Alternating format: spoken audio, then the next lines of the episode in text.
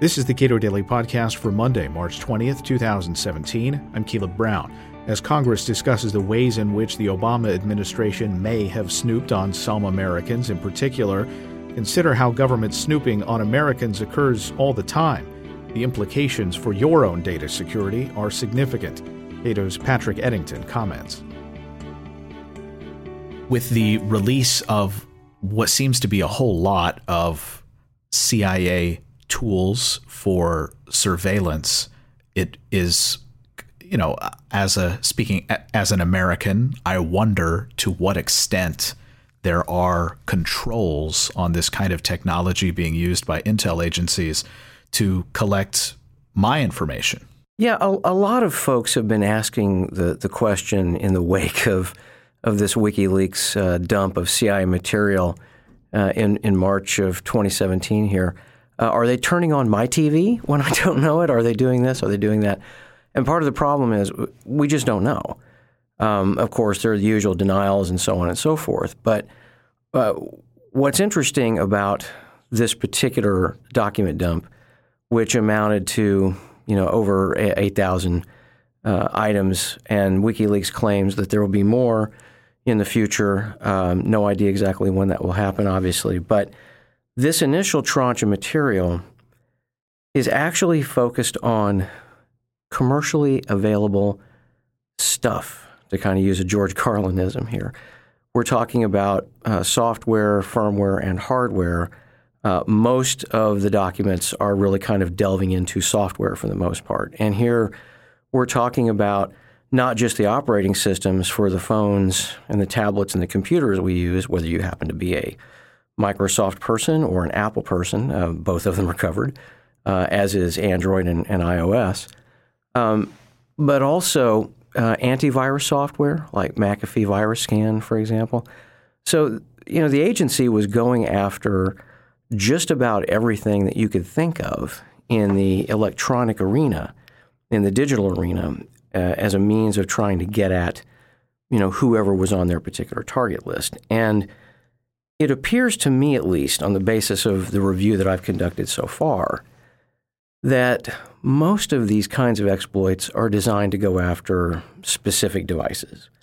Well, you know, let's say Angela Merkel's phone, or um, you know, somebody, a, a, world leader's tablet, or someone in a Ministry of Foreign Affairs somewhere, it, it, et cetera, et cetera. That being said, because there has been, so far as I can tell, no comprehensive review of these programs by pretty much anybody. Uh, we just we we don't know. We we really just don't have any idea how far the agency has gone with this. The one thing we do know uh, on the basis of this document dump is that these exploits, as they're called, these vulnerabilities that are discovered and any malware that is created to take advantage of them, are being shared. It appears to be fairly freely, not just among American intelligence agencies, FBI, NSA, CIA but also sharing with our, our British cousins uh, across the pond uh, at the at the British Signals Intelligence uh, headquarters, GCHQ. Um, so this is a, a, very pervasive thing. It's obviously a large scale thing, uh, and there will definitely be more to come. So, what are the? I guess if I'm trying to find the uh, liberty friendly answer to mm-hmm. why uh, an intelligence agency would share this kind of information with GCHQ or uh, some other uh, group. Uh, is there one? I mean, can you can you come up with a reason why they would share this kind of these kinds of exploits? Well, what they're going to argue is, um, and this is kind of typical in the post 9/11 world, is that the bad guys, uh, and when we use the phrase bad guys, read ISIS or other Salafist uh, type terrorist organizations, uh, are utilizing this software, and therefore uh, that provides all the justification we need to go ahead, find these exploits, find these vulnerabilities, sit on them for as long as we feel like, uh, and then utilize them, you know, when we're ready. And what makes this all so hypocritical is that the Obama administration initiated what was known as the Vulnerabilities Equities Process, or VEP, uh, during its second term. And it was supposed to be a mechanism whereby if the U.S. government discovered vulnerabilities in commercially available products, hardware, software, firmware, that information would in fact be shared with the manufacturers. And what we know on the basis of this revelation for sure, and also I think from some of the Snowden revelations, is that that VEP process um, was basically a joke. They, they, were sitting on this stuff for an extended period of time, uh, clearly to take advantage of it. And while they were doing so, they were helping to ensure that all of us who use these products uh, remain vulnerable to hackers uh, and other malicious actors. So it was really um, a worthless process that they created.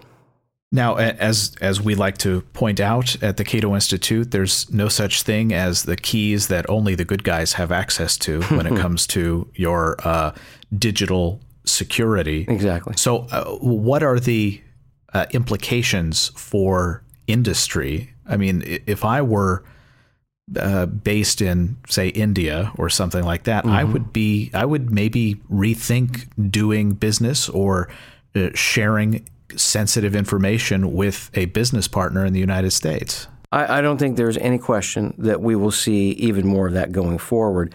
What I wonder about with respect to U.S. companies like Apple, for example, or Google for that matter, um, you know, what did they know and when did they know it?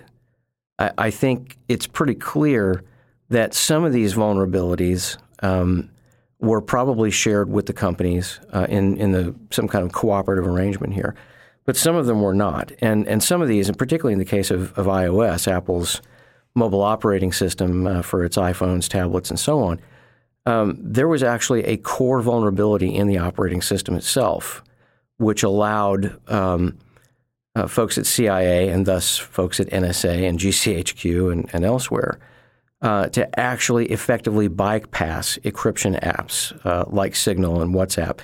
That's not to say that the encryption um, software them, itself wasn't solid. There's no evidence that that's the case. But if you can actually, you know, get into the operating system itself and install something that allows you to monitor every keystroke uh, that a person enters, that means you're able to get their passwords for everything. It means you're able to uh, monitor every single thing that they were were typing. So, uh, if I were Apple, if I were Tim Cook, um, this is the the point when I would finally, you know, go to my team and say, okay, we need to set up a political action committee now, and we need to start uh, actually going after members of Congress, you know, who are allowing this. And that really is kind of the uh, the point that I make in this piece that I wrote uh, for the Hill is that none of this would be possible. The CIA could not be engaged in this activity if the House and Senate Intelligence Committees had not allocated them the money uh, to hire the people, to hire the contractors, uh, to go out and do this kind of thing. And, and I think it's another example of how Congress is just failing miserably in what I consider to be its primary responsibility, which is to preserve, protect, and defend the Constitution of the United States, and most importantly, the Bill of Rights, which means my rights, your rights, everybody else's rights. So, what should the House and Senate intelligence committees do with respect specifically to Americans' privacy. Now, I, I am sensitive to the, de- the demands and desires of privacy for people around the world, but I, I understand that the U.S. government does not have a specific responsibility to them. No, it, it, it does not. I, I think, though, that every American should be concerned about this because when these kinds of vulnerabilities are allowed to fester out there, it, it makes every single one of us vulnerable because, as you indicated previously, uh, if a vulnerability is discovered by the CIA, you can bet good money uh, that it's going to be discovered in short order by other uh, malefactors who are out there looking to try to take advantage uh, of that vulnerability. And this gets extremely important when we start talking about uh, our online banking that we do, the online shopping that we do, um, the use of the internet, for example uh, in this age of so-called Internet of Things, where you you can set up uh, you know baby cameras on a remote. Um, it, it, it creates all kinds of circumstances and vulnerabilities where uh, somebody with with ill intent, you know, could potentially put a family member at risk. Um, we've had all kinds of incidents with respect to the use of so-called ransomware. Most of that's been targeted at institutions so far, such as hospitals uh, and other organizations. But that doesn't mean you, you couldn't see this kind of devolve down into individuals as well. And I think that's why ensuring that these vulnerabilities are communicated to the companies immediately, I mean within 24 hours of their discovery, is something that should actually be the law of the land.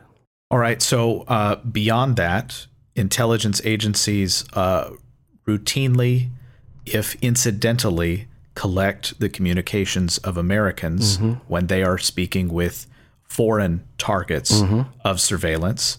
And uh, Donald Trump, in his accusations related to the Obama administration, it's not exactly clear where that accusation stands right now. It seems to have been uh, walked back to some extent.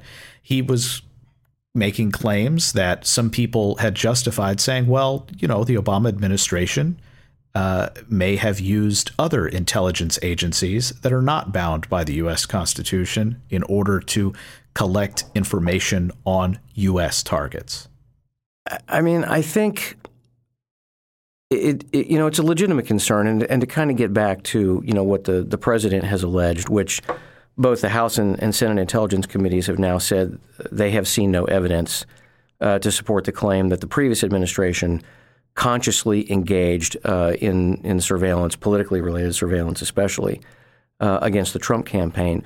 But the truth of the matter is, um, they wouldn't have had to because the existing changes that were made to the Foreign Intelligence Surveillance Act in 2008 and then renewed in, in 2012, and which are up again for renewal this year, allow the federal government and its agencies, particularly NSA, to engage in the collection of pretty much any kind of foreign communications, especially that passing over uh, the internet or through other digital means, for quote foreign intelligence purposes end quote.